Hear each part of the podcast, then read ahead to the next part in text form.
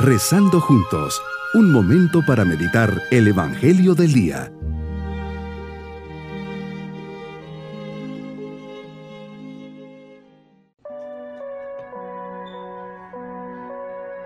Me da mucho gusto saludarles en este día lunes de la tercera semana de Pascua. Mirando al Señor resucitado, nos llenamos de esperanza y confianza.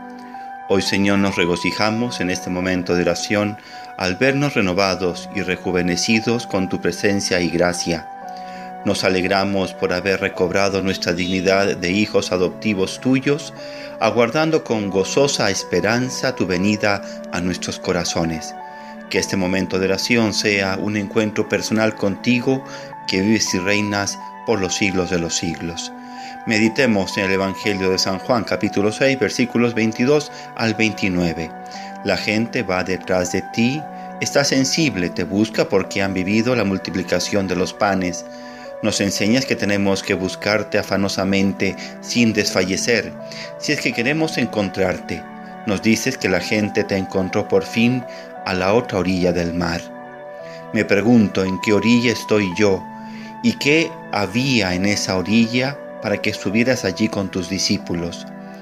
Pregunta interesante que no puede quedarse en el aire. Tengo que cuestionarme y ver en dónde estoy parado, si estoy dispuesto a cruzar con tal de encontrarme contigo. El buscarte y encontrarte en esta orilla me está llevando a desarrollar mi vida. Es plataforma de superación humana y espiritual o simplemente es terreno que estoy solo pasando por ella.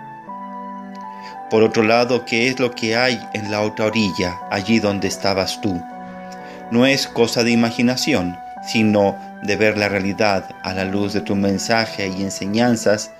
En esa orilla quieres ver la obra de Dios, o sea, la fe en tu persona, la esperanza que se cifra en la total confianza en tu palabra y la caridad que, fundamentada en ti, vive en el amor al prójimo y se concreta en generosidad, en servicio, en amabilidad, en perdón y en paciencia. Y allí estás presente, alimentando todo con tu realidad eucarística.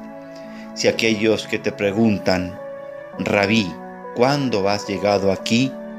Podría añadir, Jesucristo, ¿cuándo has llegado a mi vida? Nos contestas, con mi vida, muerte y resurrección, hice posible que tú cruzaras a mi orilla y sabes que estoy siempre esperando en la Eucaristía. Medito en tu palabra, no trabajen por el alimento que se acaba, sino por el que dura para la vida eterna. ¿Cuánto debería repetirme estas palabras, Jesús? No trabajes, no vivas, no te desgastes.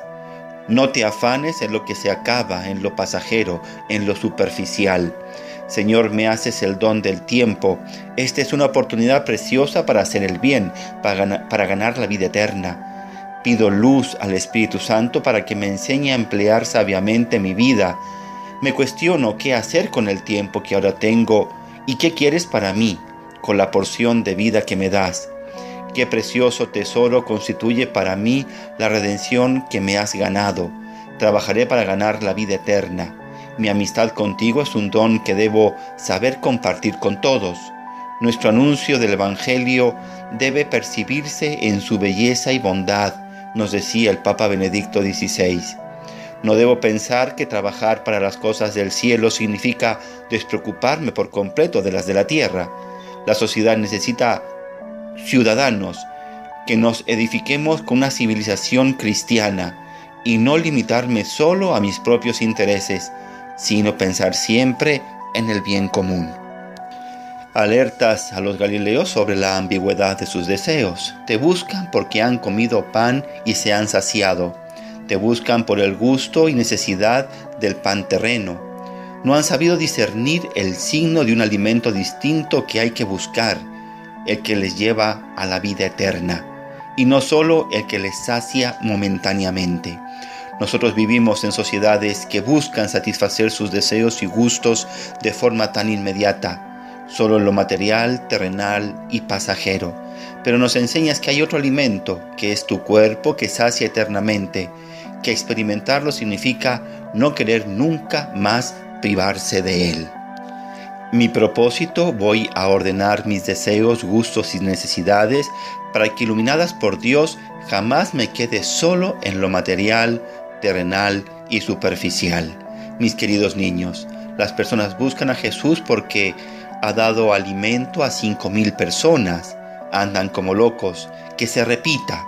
Jesús les enseña que no se afanen en buscar el alimento pasajero, que quien lo prueba sigue con hambre. Jesús nos enseña que Él es, es el verdadero alimento que nos llena para siempre. Pidamos la bendición del Señor y la bendición de Dios Todopoderoso, Padre, Hijo y Espíritu Santo, descienda sobre nosotros y nos acompañe y proteja a lo largo de este día. Bonito día.